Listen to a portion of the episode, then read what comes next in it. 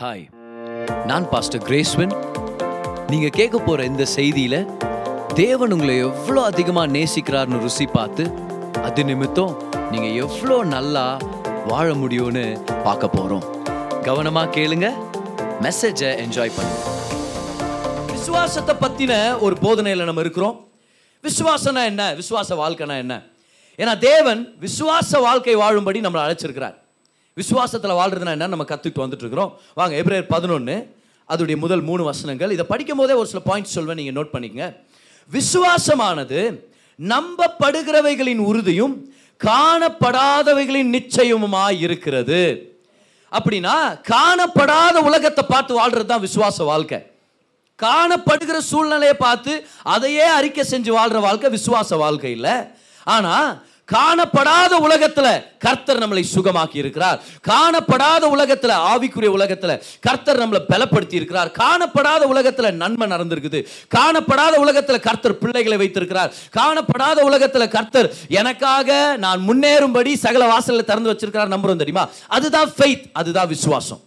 So faith தனது காணப்படாத உலகத்தை பார்த்து வாழ்றது. அப்போ நம்ம பார்க்குற சூழ்நிலையை பார்த்து பயந்து வாழ்றது இல்லை பார்க்க முடியாத ஒரு உலகத்தை பார்த்து நம்ம வாழ்ந்துட்டு இருக்கிறோம் ஆமே அப்புறம் அவர் சொல்றாரு பாருங்களேன் விசுவாசமானது நம்பப்படுகிறவைகளின் உறுதியும் காணப்படாதவைகளின் நிச்சயமா இருக்கிறது. ரெண்டாம் வசனம். அதனாலே முன்னோர்கள் நற்சாட்சி பெற்றார்கள். மூணாம் வசனத்தை பாருங்க. விசுவாசத்தினாலே நாம் உலகங்கள் தேவனுடைய வார்த்தையினால் உண்டாக்கப்பட்டதென்றும் இவ்விதமாய் காணப்படுகிறவைகள் தோன்றப்படுகிறவைகளால் உண்டாகவில்லை என்றும் அறிந்திருக்கிறோம். ஸோ நம்ம கண்ணால் பார்க்குற விஷயங்க கண்ணுக்கு தெரியாத ஒரு விஷயத்தால் உண்டாச்சு. அது கண்ணுக்கு தெரியாத விஷயம் என்னது? விசுவாசம் faith faith is the thing that created the world faith is the invisible power of God last Sunday நம்ம பார்த்தோம். Faith is the invisible power of God so மூணாம் வருஷம் பாருங்களேன். விசுவாசத்தினாலே நாம் உலகங்கள் தேவனுடைய வார்த்தையினால். இப்போ கன்ஃபியூஸ் ஆகிற மாதிரி இல்லையா? ரெண்டு டைம் சொல்கிறீங்க ஆண்டவரே. ரெண்டு விஷயத்த. விசுவாசத்தினால உலகம் உண்டாச்சா? இல்லை வார்த்தையினால விஸ்வ உலகம் உண்டாச்சா? ரெண்டையும் சொல்லிட்டார். பை ஃபெய்த் அப்புறம் சொல்றாரு பை வேர்ட்ஸ் அப்படின்றார். By the word of God ஏன்? ஏன்னா விசுவாசமும் வார்த்தைகளும் ஒன்னோட ஒன்று சேர்ந்தது. நான் விசுவாசத்தில் வாழ்கிறேன்னா தேவனுடைய வார்த்தையை பேசி வாழ்கிறேன்னு அர்த்தம். நான் தேவனுடைய வார்த்தையை பேசி வாழ்ந்தேன்னா நான் விசுவாசத்தில் வாழ்ந்துட்டு இருக்கிறேன்னு அர்த்தம். எல்லாரும் சொல்லுங்க என் வாயின் அறிக்கையால் நான் வாழ்க்கையை நடத்துவேன். இன்னொரு தடவை சொல்லுங்க பார்க்கலாம். எல்லாரும் சொல்லுங்க எந்த சூழ்நிலையாக இருந்தாலும் எந்த தேவை இருந்தாலும் சொல்லுங்க என் வாயின் வார்த்தையால வாயின் அறிக்கையால நான் வெற்றிகரமா வாழ போறேன். இதுதான் விசுவாச வாழ்க்கை. விசுவாச வாழ்க்கைனா ஏதோ கையில் காசு இல்லாமல் எப்போ பார்த்தாலும் பண கஷ்டத்தில் மனசு உடஞ்சி போய் வாழ்க்கையில் ஒரு நோக்கமே இல்லாமல் எப்படி பிரதர் இருக்கிறீங்க? ஏதோ விசுவாசத்தில் வாழ்ந்துனுக்கிறேன் பிரதர் அது இல்லை. விசுவாச வாழ்க்கைன்னு என்ன அர்த்தம் தெரியுமா? எந்த சூழ்நிலை வந்தாலும் கர்த்தருடைய வார்த்தை எடுத்து என் வச்சு நான் பேசுகிறேன் விசுவாச அறிக்கை செய்கிறேன் நான் வாழ்கிறேன் so to live by faith means to live by the confession of your mouth to live by words வார்த்தைகளால் வாழ்றது தான் விசுவாசத்தினால் வாழ்றது. இதை பற்றி தான் நம்ம இவ்வளோ நாட்களாக நம்ம பார்த்துட்டு வந்துட்டுருக்குறோம். ஆனால் இன்றைக்கி நம்ம ஃபோக்கஸ் பண்ணுறது இந்த ஒரு வார்த்தை மேலே தான் we are focusing on one word ஒரே ஒரு வார்த்தை மேலே ஃபோக்கஸ் பண்ணுறோம் நம்ம. எந்த வார்த்தை தெரியுமா? இந்த பதினொன்று மூணில் விசுவாசத்தினாலே நாம் உலகங்கள் தேவனுடைய வார்த்தையினால் உண்டாகப்பட்டது. இப்போ சாரி உண்டாக்கப்பட்டது. இந்த உண்டாக்கப்பட்டதுன்ற வார்த்தை அதை தான் நம்ம கொஞ்சம் க்ரீக்கில் பார்க்க போகிறோம் அதுக்கப்புறம் இங்கிலீஷ் பைபிளை நம்ம பார்க்க போகிறோம் இதுக்கான அர்த்தம் என்ன அப்படின்னு? ஏன்னா தேவன் இந்த உலகத்தை உண்டாக்கும் போது விசுவாசத்தினாலையும் வார்த்தையினால தான் உண்டாக்குனார் நம்ம படிச்சிட்டோம். இந்த உண்டாக்கினார்ன்ற வார்த்தை அந்த இடத்துல ஒரிஜினல் கிரீக் வார்த்தை வந்து கத்தார் தீசு கத்தார் தீசு கேஏடிஏஆர் டிஐசெட்ஓ கத்தார் தீசு இப்போ கத்தார் தீசுன்னா என்ன அர்த்தம் தெரியுமா? Design to put in order to plan அதனால தான் இங்கிலீஷ் பைபிளில் இருக்கும் ஃப்ரேம்டுன்ற வார்த்தை வரும். ஒரு சில பேருடைய பைபிள் வருதா? ஃப்ரேம்ட் கர்த்தர் எப்படி இந்த உலகத்தை ஃப்ரேம் பண்ணாரு? கர்த்தர் எப்படி இந்த உலகத்தை டிசைன் பண்ணார்? எப்படி ஆர்டரில் போட்டார்? எப்படி ஒரு ஸ்ட்ரக்சரை கொண்டு வந்தார்? வார்த்தையினால். நல்லா கவனிச்சுட்டு இருக்கிறீங்களா எல்லாருமே? பார் தேவன் இந்த உலகத்தை அவருடைய வார்த்தையினால ஸ்ட்ரக்சர் பண்ணாரு டிசைன் பண்ணாரு அதை வடிவமைச்சாரு. என்ன அருமையாக இருக்குது பாருங்க. பார் எந்த பொருளாக இருந்தாலும் அதை ஒருத்தர் டிசைன் பண்ணி ஆகணும். அதை கையில் நான் மைக்கை பிடிக்கிறதுக்கு முன்னாடி யாரோ ஒருத்தர் அதை வரைஞ்சி பார்த்தாங்க. யாரோ ஒருத்தர் மைண்டில் ஒரு பிக்சரோட அதை வரைஞ்சு பார்த்தாங்க.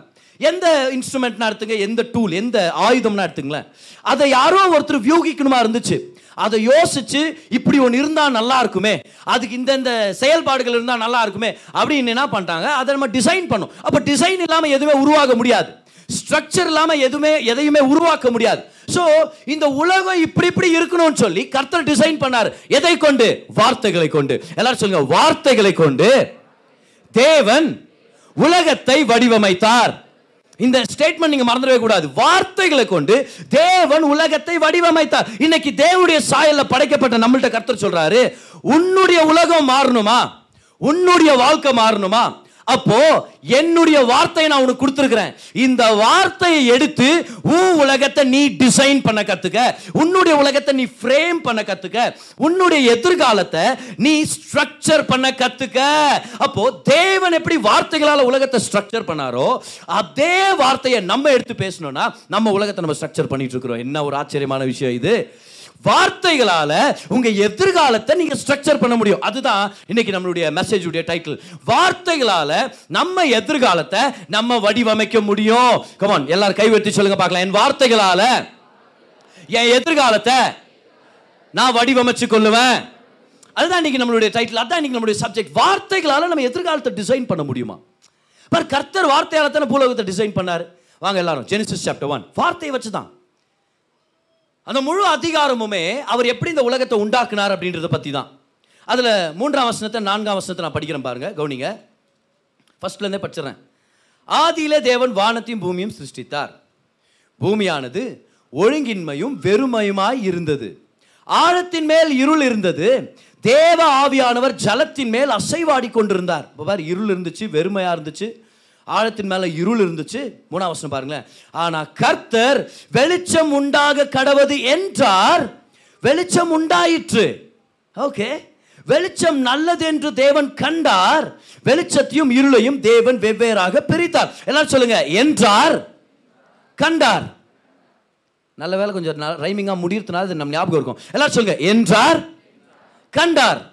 இங்கிலீஷ் நல்லா இருக்கும். காட் சா அதுக்கு முன்னாடி God said first God said அப்புறம் காட் சா நீங்க இந்த முழு அதிகாரத்தை பாருங்க. God said God saw it was good God said let there be God saw it was good God said God saw before God saw good God spoke out good நல்லதை பார்க்கறதுக்கு முன்னாடி நல்லதை பேசினாரு.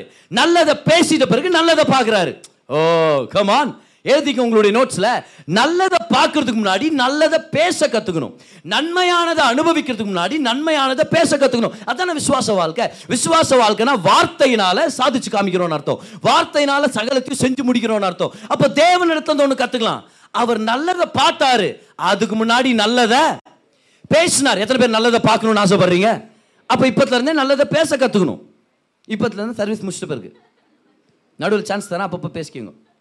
ஆனால் நல்லதை பேசாமல் நல்லதை பார்க்க முடியாது. ஒரு சில பேர் நல்லதை பேசுறதே இல்லை. ஆனால் எனக்கு நல்லது நடக்கலைன்னு சொல்கிறாங்க கர்த்தர் சொல்கிறாரு என் உலகத்தை நான் என் வார்த்தைகளால் வடிவமைச்சல இப்போ நான் உனக்கு வார்த்தையின் வல்லமையை கொடுத்துருக்குறேன். இந்த பூலோகத்திலே பேசக்கூடிய ஒரே ஒரு கிரியேச்சர் ஒரே ஒரு சிருஷ்டிப்பு மனுஷன் தான் இல்லை பதர் கிளி பேசுது. கிளி எங்க அப்படி உள்ளத்தில் விசுவாசிச்சு பேசுதா? சொல்லி கொடுக்குறத பேசு ரிப்பீட் பண்ணுது அவ்வளோதான் ஆனால் மனுஷன் தான் பேசக்கூடிய ஒரு மனுஷன். ஏன்? ஏன்னா கர்த்தர் சொல்றாரு என் சாயல்ல உன்னை நான் உண்டாக்கி இருக்கிறேன் நான் எப்படி இருள் வெறுமை ஒழுங்கின்மையை பார்த்து வெளிச்சம் உண்டாகட்டும் சொன்னனோ அதே போல நீயும் என் சாயல தானே இருக்கிற? உன் வாழ்க்கையில இருள் இருக்கும்போது உன் வாழ்க்கையில வெறுமையா இருக்குதா? உன் வாழ்க்கையில ஏதாவது ஒழுங்கின்மையா இருக்குதா? என் வார்த்தையை எடு. என் வார்த்தையை உன் வாயில வச்சு பேசு. நான் எப்படி என் எதிர்காலத்தை டிசைன் பண்ணணும் உன் எதிர்காலத்தை என் வார்த்தையை நீ பேசி நீ டிசைன் பண்ண முடியும். ஓ என்ன பவர்ஃபுல்லான பிரின்சிபல் இது. எல்லாம் சொல்லுங்க வார்த்தையை கொண்டு வடிவமைக்க முடியும். அப்போ முதல் பேசினாரு அதுக்கப்புறம் பார்த்தாரு. காட் செட் காட் சா என்றார் கண்டார். அப்போ கண்டார்ன்ற நிலைக்கு நம்ம வரதுக்கு முன்னாடி என்றார்ன்ற நிலையை நம்ம வாழ்க்கையில் கொண்டு வரணும். எம்ஜிஆர் இல்லை என்றார். என்றார். ஃபர்ஸ்ட் அந்த லெவலுக்கு வரணும். ஃபர்ஸ்ட் பேச கற்றுக்கணும் கர்த்தருடைய வாக்குத்தத்தங்களை எடுத்து என் எதிர்காலம் நல்லா இருக்கும். என் பிள்ளைகள் ஆரோக்கியமாக இருப்பாங்க. என் பெற்றோர்கள் நல்லா இருப்பாங்க. என் வாழ்க்கை ஆசீர்வாதமாக இருக்கும். என் திருமண வாழ்க்கை ஆசீர்வாதமாக இருக்கும். என்னுடைய பிள்ளைகளுடைய சமாதானம் பெரிதாக இருக்கும். கர்த்தர் எனக்காக வாசலை திறந்திருக்கிறார். எனக்காக நன்மைகளை வச்சிருக்கிறார். கர்த்தர் என்ன வாழ வைப்பார். இந்த மாதிரி நன்மையாக பேசுகிறவங்க வாழ்க்கையில் கர்த்தர் நன்மைகளை செஞ்சுட்டே இருக்கிறார். ஏன்? ஏன்னா விசுவாசத்தினால நீதிமான் பிழைப்பார். விசுவாசத்தை நம்ம ரிலீஸ் பண்ணுறோம் வார்த்தை ரிலீஸ் பண்ணுறோம் கர்த்தர் நமக்கு ஆசீர்வாதங்களை கொண்டு வந்துட்டே இருக்கிறார். ஆமே by your words you can frame your future by your words எவ்வளோ முக்கியமான விஷயம்? வார்த்தைகள் முக்கியமானது. ரொம்ப ரொம்ப முக்கியமானது. அதை பற்றி தான் நம்ம தேர்ஸ்டே நம்ம பார்த்தோம் மிட் வீக் சர்வீஸில் வார்த்தைகளுடைய வல்லமை. வார்த்தைகளை மாற்றுங்க உங்கள் வாழ்க்கையை மாற்ற முடியும். அது அதை பற்றி தான் பார்த்தோம் நம்ம தேர்ஸ்டே ஃப்ரைடே எனக்கு ஒரு தம்பி கால் பண்ணுறாரு நாமக்கல்ல இருந்து. அவர் கால் பண்ணிட்டு சொல்கிறாரு ரொம்ப ஆசீர்வாதமாக இருந்துச்சு உங்களுடைய வியாழக்கிழமை கூட்டம் மிட் வீக் சர்வீஸ் அதனால தான் நான் கால் பண்ணுறேன்னு சொல்லி அவர் சொல்கிறாரு பொண்ணு பார்க்க போனோம். ரெண்டு பேருக்குமே ஓகே ஆயிடுச்சு. எங்கள் ரெண்டு குடும்பங்களும் கல்யாணத்துக்கு நேராக இப்போ வேலை செய்யணும்னு சொல்லி டிசைட் பண்ணியிருக்கிறோம். ஆனால் என்கிட்ட நிறையா பணம் இல்லை. ப்ளஸ் என் வேலையில் வேற சேல்ஸ் சரியாக நடக்க மாட்டேங்குது. அதனால் உண்மையாகவே பண க கஷ்டத்துலேயும் ஒரு குறைபாடில் இருக்கிறேன். அதனால் மனசு ரொம்ப பயமும் குழப்பத்தில் இருந்துச்சு. ஆனால் மிட்வீக் சர்வீஸை நான் கவனித்தேன் மிட் வீக் சர்வீஸ் நான் நினைக்கிறேன் பொண்ணு பார்த்து வரும்போது தான் அவர் கேட்டிருந்தாருன்னு நினைக்கிறேன். இந்த செய்தியை நான் கேட்டேன். செய்தியை கேட்டு முடிச்ச பிறகு சொல்கிறாரு எப்படி சொல்கிறதுனே தெரியல. ஆனால் சடார் அந்த குழப்பம் எங்கே போச்சுனே தெரியல. அந்த பயம் எங்கே போச்சுனே தெரியல. அந்த கவலை எங்கே போச்சுனே தெரியல. ஒரு புது உற்சாகம் புது பலன். கமான் எதனால? எதனால வந்துச்சு? வார்த்தை. சத்தமாக சொல்லுங்க வார்த்தை. வார்த்தை வரும்போதே நன்மையை கொண்டு வந்துட்டு இருக்குது. வார்த்தையை பெற்றுக்கொள்றவங்க ராமன் சொல்லுங்க பார்க்கலாம். அப்போ வார்த்தையை பேசணும்னா அந்த வல்லமை நம்ம அனுபவிக்கிறோம். வார்த்தைகளோட முக்கியத்துவம். வார்த்தைகளோட முக்கியத்துவம். வார்த்தைகளுடைய முக்கியத்துவத்தை கத்துக்கிட்டோம்னா நம்ம வாழ்க்கையை மாற்றுறதுக்கான ரகசியத்தை நம்ம கத்துக்கிட்டோம்னு அர்த்தம். பக்கத்தில் இருங்க பார்த்து சொல்லுங்க என்ன பேசுறீங்களோ? அதை தான் நீங்கள் பார்க்க போகிறீங்க சில பேர் போய் ஜோசேக்காரன்ட்ட கை காமிக்கிறது என் கை பார்த்து சொல்லு. அவனு சரியா? ஆனால் இந்த கையில் கொஞ்சம் நிறையா பணம் இல்லாமல் இந்த கையில் உங்களுக்கு நல்ல எதிர்காலம் அவர் சொல்ல மாட்டார்னு வச்சுங்களேன். ஆனால் அவங்கள நம்பி நம்ம இல்லையே. ப்ளஸ் அந்த அந்த என்ன சொல்கிறது அவங்க குறிப்பாக சொல்கிறது அதெல்லாம் பிசாசுக்கு நம்ம இடம் கொடுக்குற மாதிரி ஆயிரும். ஆனால் நான் என்ன தெரியுமா சொல்கிறேன் யார்ட்டையும் போய் கையை காமிக்காதீங்க. என் கையை பார்த்து சொல்லுங்க எதிர்காலம் எப்படி இருக்குன்னு உங்கள் வாயின் வார்த்தைகளை நீங்களே ரெக்கார்ட் பண்ணிக்கலுங்க நம்ம தான் நம்ம வாழ்க்கையுடைய தீர்க்கதரிசி. உங்கள் பக்கத்தில் உட்காந்துக்கிறாங்களே அவங்க ஒரு தீர்க்கதரிசி. உங்களுக்கு இல்லை அவங்களுக்கு. அதனால் சந்தோஷப்படுங்க. We prophesy over our lives இப்போ தேங்க் காட் ஃபார் பாஸ்டர்ஸ் நல்ல போதகர்களுக்காக நல்ல தீர்க்கதரிசிமார்களுக்காக நன்றி செலுத்துகிறோம் நல்ல கர்த்தருடைய வார்த்தை போதிக்கிறவங்களுக்காக நன்றி செலுத்துகிறோம் ஆனால் நம்ம வார்த்தை நல்லா இருக்கணும்னு கர்த்தர் நம்ம வாயின் வார்த்தைகளை பார்க்குறாரு. அவர் சொன்னார் நீ உன் வாயின் வார்த்தையால் டிசைன் பண்ணு. எவ்வளோ முக்கியமான விஷயம் அது. அப்போ வார்த்தைகள் முக்கியம். தேவன் ஃபர்ஸ்ட் பேசினார் அப்புறம் பார்த்தார். இன்னொரு விஷயத்தை கவனிச்சிங்களா? ஆதி ஆகம முதலாம் அதிகாரத்துல எது இருக்குதோ அதை பேசல எது இல்லையோ அதை பேசுறார். எதெல்லாம் ஒரு கண்ணுக்கு தெரியுதோ அதை பேசல. நிறைய பேர் பிரச்சனைனா என்னென்ன குறைவை பார்க்குறோமோ அதெல்லாம் பேசிட்டு வர்றோம். என்னென்ன குறைவு இருக்குது அது எல்லாத்தையும் நம்ம வாய்த்ததை அறிக்கை செய்கிறோம் ஆனால் எதை பார்க்கணும்னு ஆசைப்படுறோமோ அதான் பேசணும். இந்த ரெண்டாவது விஷயத்தை கற்றுக்குறோம் பாரு ஆண்டவர் கிட்ட இருந்து. Don't speak what you see speak what you want to see எதை பார்க்கணும்னு ஆசைப்படுறோமோ அதை நம்ம பேச கற்றுக்கணும் எதை பார்க்குறோமோ அதை இல்லை. வார்த்தைகள் ரொம்ப ரொம்ப முக்கியமானது.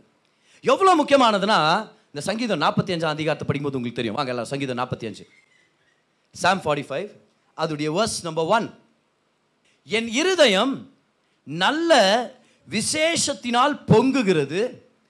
நான் ராஜாவை குறித்து பாடின கவியை சொல்லுகிறேன். என் நாவு ஓகே இப்போ பாரு நாக்கை பற்றி பேசுகிறேன் நம்மளுடைய நாக்கு எவ்வளோ பவர்ஃபுல் அப்படின்னு என் நாவு விரைவாய் எழுதுகிறவன் எழுதுகிறவனுடைய எழுத்தாணி. எழுத்தாணினா பெண்ணு பேனா. என் நாவு விரைவாய் எழுதுகிறவன். ஏன் விரைவாய்? ஏன்னா எழுதுறதை விட பேசுறது ரொம்ப குயிக்காக வந்துடும் பேசுறது ரொம்ப ஃபாஸ்ட் சட்டுன்னு பேசிடலாம் கரெக்டாக இல்லையா? பேசிட்டு அப்புறம் உட்காந்து ஐயோ தெரியாமல் சொல்லிட்டான் அப்படின்றோம் நம்ம.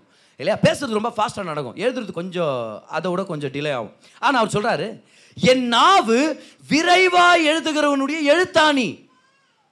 நம்மளுடைய நாக்கு ஒரு பேனாவை மாதிரியாம். எதிர்காலம் வேணும்னா நல்ல எதிர்காலம் வேணும்னா இந்த நாக்குன்ற பேனாவை கொண்டு எதிர்காலத்தை வரைய முடியும் எழுத முடியும். You can design your future with the pen of your tongue உங்க நாவின் வல்லமையை யூஸ் பண்ணி உங்க எதிர்காலத்தை நீங்க டிசைன் பண்ணும். ஆனா நீங்க நிறைய பேர் வார்த்தைகளுடைய முக்கியத்துவத்தை கத்துக்காம வார்த்தைகளுடைய வல்லமையை தெரிஞ்சுக்காம பேனாவால் எழுதுறது பதில் அழகழகா வரையறது பதில் கிறுக்கின்கிறாங்க வாழ்க்கையில். கிறுக்கிட்டு இருக்கிறாங்க ஸ்கிரிபிள் பண்ணிட்டு இருக்கிறாங்க சிறு பிள்ளைகள் சில நேரத்தில் அப்பா நான் அவங்கள வரைகிறேன் அம்மா நான் அவங்கள வரைகிறேன் அப்படின்ட்டு பேனாவையும் புக்கை எடுத்துன்னு போவாங்க. அப்புறம் வரைஞ்சி எடுத்துன்னு வருவாங்க. பார்த்துக்கிறீங்களா அந்த டயக்ராம் எப்படி இருக்குன்ட்டு? அப்படியே கண்ணா பின்னான்னு எது கண் எது மூக்கு எது வாயின்னு தெரியாது. இப்போ ஒரு சில பிள்ளைகள் வளர வளர வளர அவங்க நல்லா வரைகிற ஒரு அருமையான ஆர்டிஸ்டாக மாறுவாங்கன்றது நம்மளுக்கு அதிக நிச்சயமே. அது நம்மளுக்கு இருக்குது. ஆனால் அந்த ஆரம்ப காலத்தை அவங்க எழுத ஆரம்பிக்கும் போது அந்த இன்ட்ரெஸ்ட் வரும்போது அப்படியே கண்ணா பின்னான்னு கிறுக்கி விட்டுருப்பாங்க. மூக்கு அவ்வளோ பெருசாக இருக்கும். மூஞ்சி எங்கேன்னு தெரில முடி எங்கேன்னு தெரில இல்லை மூஞ்சி ஃபுல்லாக முடியாதுன்னா ஒன்றும் நம்மளுக்கு புரியல. அதை எடுத்து நம்ம தருவாங்க நம்ம. நம்ம வெரி குட் அப்படின்னு நம்ம ஸ்டார் போடுவோம். ஆனால் இப்போ ஆப்போசிட்டாக பார்க்கலாமா? நிறைய தடவை நம்ம வாயினால நம்ம கிறுக்கின்னு இருக்கிறோம். எப்படி நம்ம கிரிக்கின்னு இருக்கிறோம்? என்னத்த வாழ்க்கை. பாருங்க வாழ்க்கை அப்படி ஆயினுக்குது நான் பதர் எனக்கு மட்டும் நல்லதே ஆக மாட்டேங்குது. கிறுக்கிட்டீங்களே? யார் அது கிறுக்குந்து பதர் என் எனக்கு மட்டும் எப்போ பார்த்தாலும் ஆக்சிடென்ட் ஆயின்னு இருக்குது பாரு. இப்போ வந்து வந்து எழுதிட்டீங்க கிரிக்கிட்டீங்க இப்போ. செக்கில் கிறுக்குனா அமௌண்ட் தராங்களா நம்மளுக்கு? ரொம்ப தெளிவாக எழுதணுமா இருக்குது. சைனில் கொஞ்சம் ஷேப் சேஞ்ச் ஆனால் கூட திருப்பி அனுப்பிடுறாங்களா இல்லை செக்கை இப்போ ஆண்டர் சொல்கிறாரு உனக்கு சகல விஷயத்தையும் நான் எழுதி கொடுத்துட்டேன். ஏசு கிறிஸ்து சிலுவையில் என்னென்னத்தை செஞ்சு முடிச்சாரோ அது எல்லாமே இலவசமா உனக்கு சொந்தம். இப்போ உன் வாயின் வார்த்தைகளால நீ அதை கிளைம் பண்ணிக்க வா. பரலோக பேங்க்குக்கு வா. தேவனுடைய ராஜன்ற பேங்க்குக்கு வா. வா எழுதின் வா. என்ன வேணும்? என்ன அமௌண்ட் வேணும்? எழுதின் வா. நம்ம என்ன பண்ணுறோம் சொல்லி செக்கில் அப்படி கிறுக்கி எடுத்துன்னு போறோம். அப்படியே வட்ட வட்டமாக போட்டு இப்படி பூ இப்படி வரைஞ்சு அப்படி இப்படி போய் இப்படி ஒன்று கிழிச்சு. ஆண்டவரே எனக்கு ஆசீர்வாதம் ஏன் கொடுக்க மாட்டேன்? ஆண்டவர் சார் எழுதின்னு வானா கிறுக்கின்னு வந்துக்கிறியே. என்னத்த கொடுப்பேன் நான்? என்னாண்டவரை எழுதுறது? உன் வாய் உன்னுடைய நாக்கு ஒரு பேனாவை போல. இப்போ நிறைய பேர் அந்த நாக்கு பேனாவை போல போட்டு ஒருத்தனும் குத்துறது அப்படியே அவர் குத்து குத்து பேச அப்படி பண்ணிடாதீங்க. ஆனால் அது அது அதில் கிறுக்கவும் முடியும் வரையவும் முடியும். பக்கத்தில் அவங்க பார்த்து கேளுங்க நீங்கள் கிறுக்க சாரி அப்படி கேட்காதீங்க. அப்படி கேட்கக்கூடாது அப்படி சர்ச்சில் அப்படி பேசக்கூடாது. வெளியே போய் பார்க்கிங்கில் கேட்கலாம். கேளுங்க பார்க்கலாம். நீங்கள் கிறுக்கின்கிறீங்களா இல்லை வரைஞ்சுங்கிறீங்களா லோக்கலாக போனால் தான் சரி. பின்னாடி இருக்கிறவங்களை பார்த்து கேளுங்க பார்க்கலாம். என்னை பற்றி கிறுக்காதீங்கன்னு சொல்லிவிடுங்க சரி ஏன்னா for your tongue is a is is is the pen of a ready writer. So you can design your future with your tongue. அதனால தான் சொல்கிற வாயின் வார்த்தைகளை ஜாக்கிரதையாக இருங்க. வீட்டில் பண கஷ்டம் இருந்தால் மாதம் மாதம் கஷ்டம். எத்தனை பேர் இந்த ஸ்டேட்மெண்ட் சொல்லியிருக்கிறீங்க? கை தூக்காதீங்க. கை தூக்காதீங்க. எத்தனை பேர் இந்த ஸ்டேட்மெண்ட் சொல்லியிருக்கிறீங்க? மாதம் மாதம் நம்மளுக்கு ஒரே கஷ்டமாகவே இருக்குது. எப்போ தான் இந்த கஷ்டம் தீருமோ? தீர்வே தீராது. ஏன்னா நம்ம வரைஞ்சிட்டோம் அந்த மாதிரி. ஆனால் என்ன பண்ண தெரியுமா? அதுக்கு ஒரு பேக்கப் சென்டென்ஸ் கொண்டு வரணும். ஆனால் அடுத்த மாதத்துலேருந்து கர்த்தர் அற்புதம் செய்வார் நம்புகிறேன் வா நம்ம உட்காந்து பேசலாம். ஒரு சில மேனேஜ்மெண்ட் விஷயங்களை நம்ம சீர்படுத்தலாம். பணத்தை செலவு பண்ணுற விஷயத்த கொஞ்சம் நம்ம மாற்றிக்கலாம் நம்ம ஏன் பண கஷ்டத்தை இருக்கணும்? கர்த்தர் நம்மளை ஆசீர்வச்சிருக்கிறாரு அப்படி கொண்டு வரணும். தேவையை சொல்கிறது தப்பு இல்லை. ஆனால் தேவைக்கு அப்புறம் அது ஒரு சொல்யூஷனை பேசணும். ஜெபன்றது சொல்யூஷனை பேசுகிற நேரம். ரெண்டு மூணு வாரத்துக்கு முன்னாடி இதை நான் கற்றுக் கொடுத்தேன். ஞாபகம் இருக்குதா உங்களுக்கு? Prayer is a time where you speak solutions. Prayer is not a time to speak problems only கர்த்தர் இடத்துல பிரச்சனை சொல்கிறது தப்பு இல்லை சொல்லலாம் அவர்கிட்ட சொல்லாம யார்கிட்ட சொல்கிறது நம்ம? ஆனால் அதோடு எந்திரிச்சு போயிடக்கூடாது. எனக்கு இந்த பிரச்சனை ஆண்டவர் இந்த கடன் பிரச்சனை இவன் ஒரு போராட்டமாக இருக்குது இவர் மாற மாட்டேங்கிறாரு. இந்த மாதிரி இவன் பேசுறான் இவன் குத்துறான். இது வேற ஆண்டவர் என்ன செய்யறது ஆண்டவர் ஏசு நாமத்தில். ஆமேன் ஜெபம் முடியல. ஜெபம் முடியல இல்லை இல்லை ஜெபம் முடியல. ஏன்ச்சு போயிடாதீங்க. சொன்னீங்களா பிரச்சனையெல்லாம்? இப்போ ஆவியானவர் அந்நிய பாஷையில பேசுறீங்களா? இப்போ ஜெபம் பண்ணும்போது என்ன தெரியுமா சொன்னோம் ஆனா நான் நம்புறேன் கர்த்தர் நீங்க நல்லவரா இருக்கிறீங்க ஆண்டவர். என் திருமண வாழ்க்கையை ஆசீர்வதிப்பீங்க. என் பிள்ளைகள் வாழ்க்கையை ஆசீர்வதிப்பீங்க. எனக்கு தேவையான பணத்தை நீங்க சப்ளை பண்ணுவீங்க. உங்க மகிமை ஐஸ்வர்யத்தின்படி என் சகல தேவைகளை சந்திக்க வல்லவரா இருக்கிறீங்க.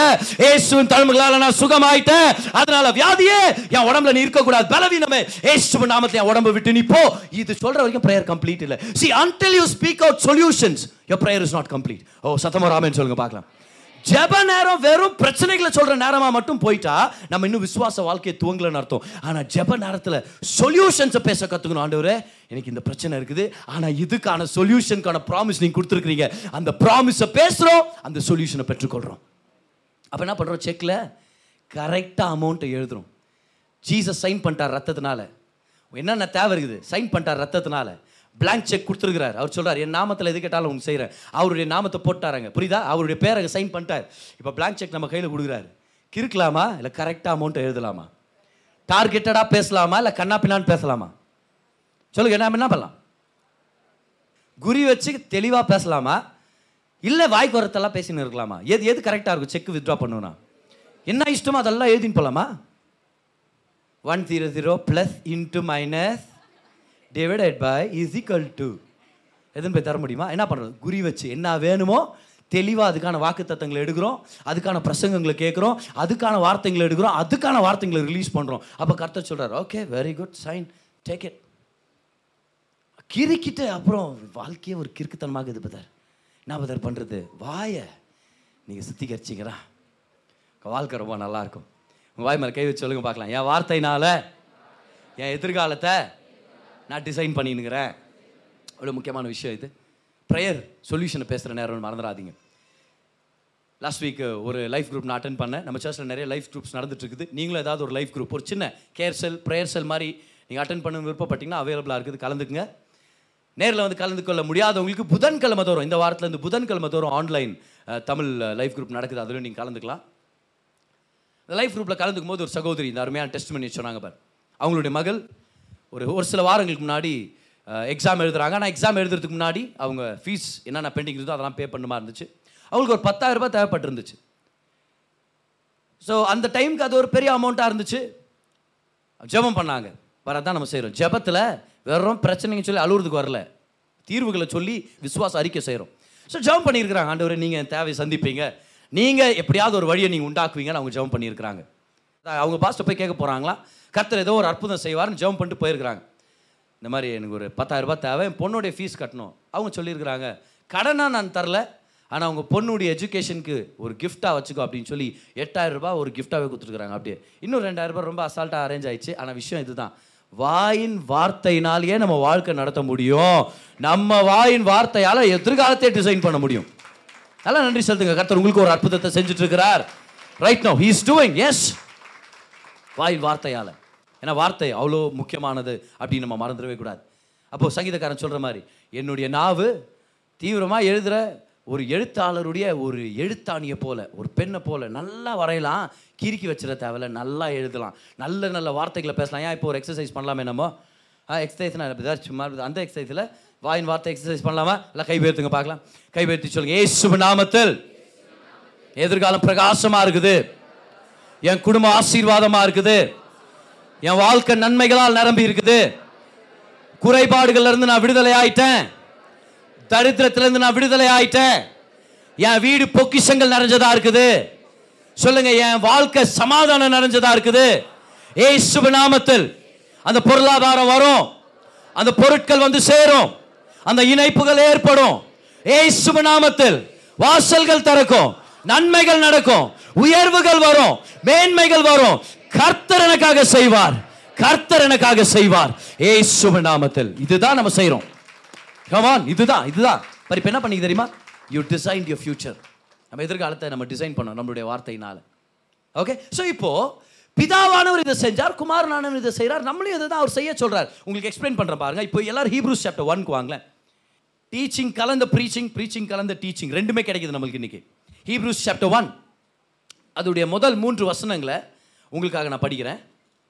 பூர்வ காலங்களில் பங்கு பங்காகவும் வகை வகையாகவும் தீர்க்கதரிசிகள் மூலமாய் பிதாக்களுக்கு திருவுளம் பற்றின தேவன். இப்போ பழைய ஏற்பாட்டில் கொஞ்சம் கொஞ்சமாக பேசினார். அங்கே கொஞ்சம் இங்கே கொஞ்சம் அப்படிங்கிற மாதிரி.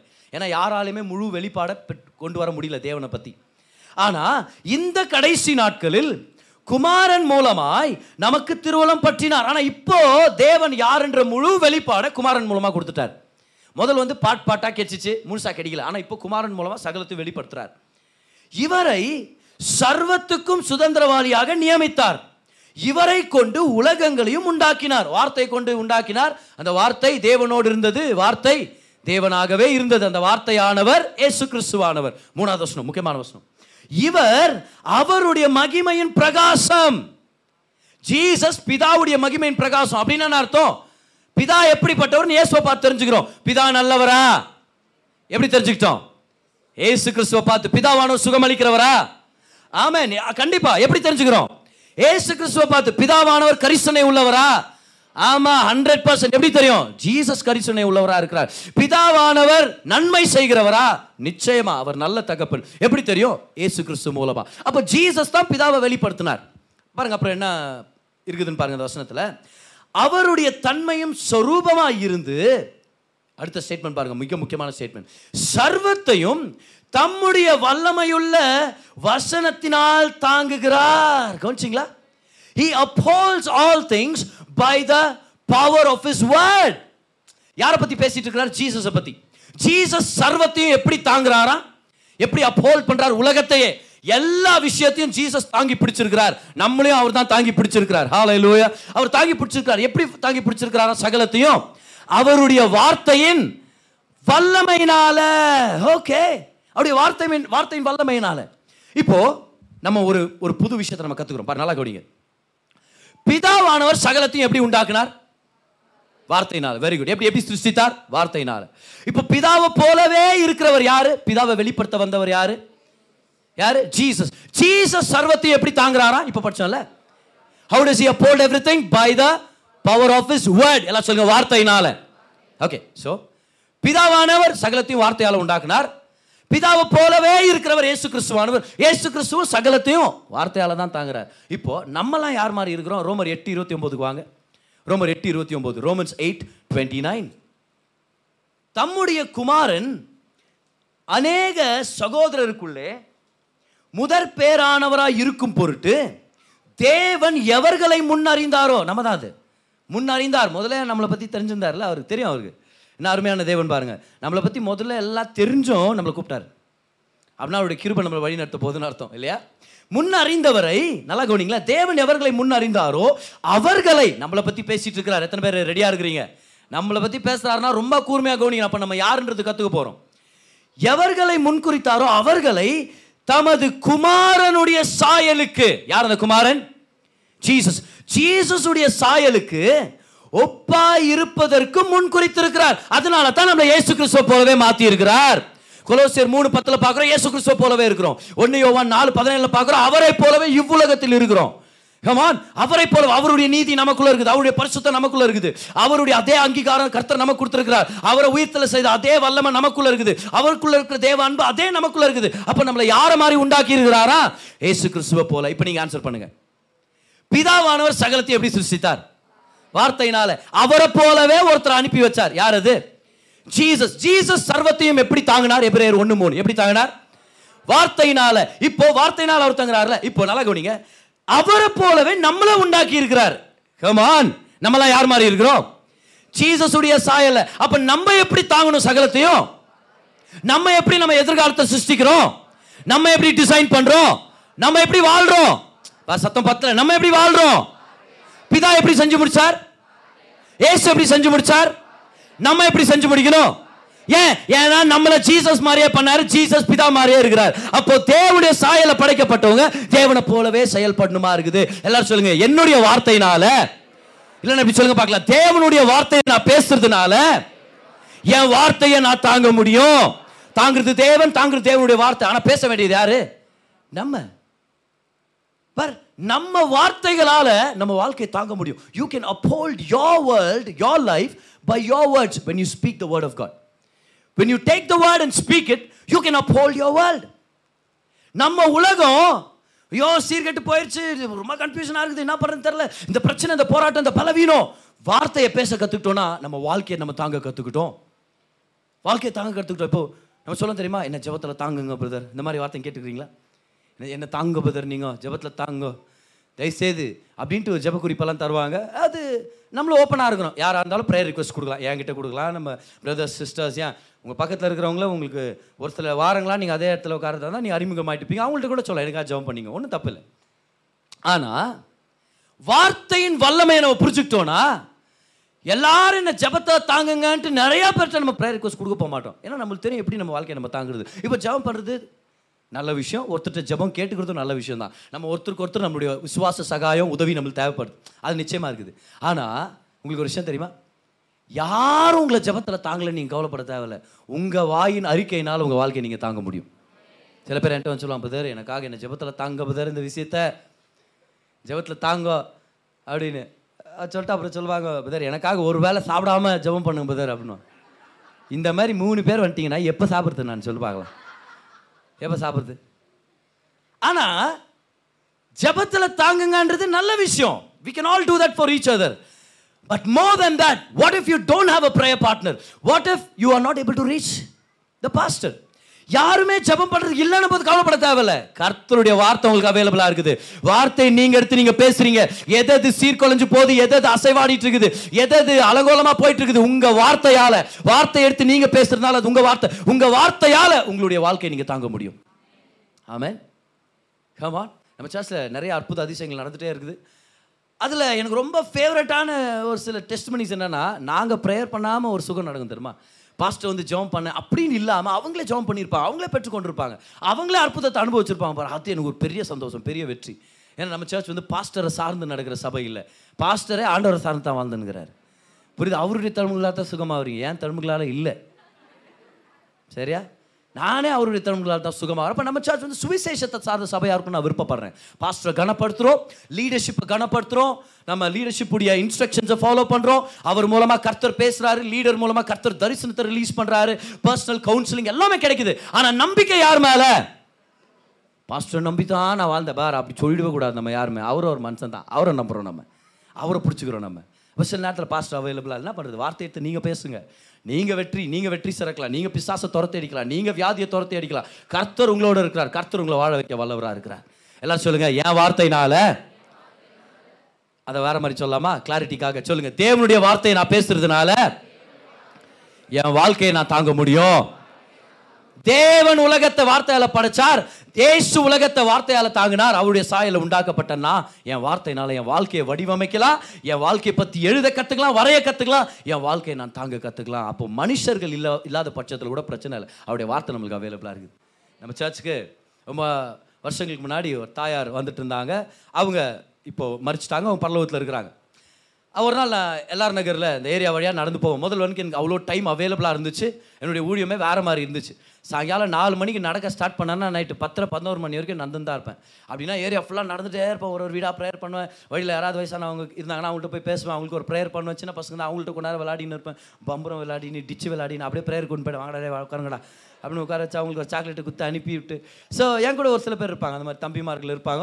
அந்த மாதிரி பிடிச்சின்னு வந்தவங்க ஒரு சில பேர் இன்றைக்கி பிடிச்சின்னு வந்தவங்கன்ட்டேனே அந்த மாதிரி ஒரு சில பேர் இன்றைக்கி நம்ம சர்ச்சில் வர்ஷிப் லீடர்ஸாகவும் நம்ம சர்ச்சில் மினிஸ்ட்ரியில் இருக்கிறாங்க. அது ஒரு அருமையான விஷயம்.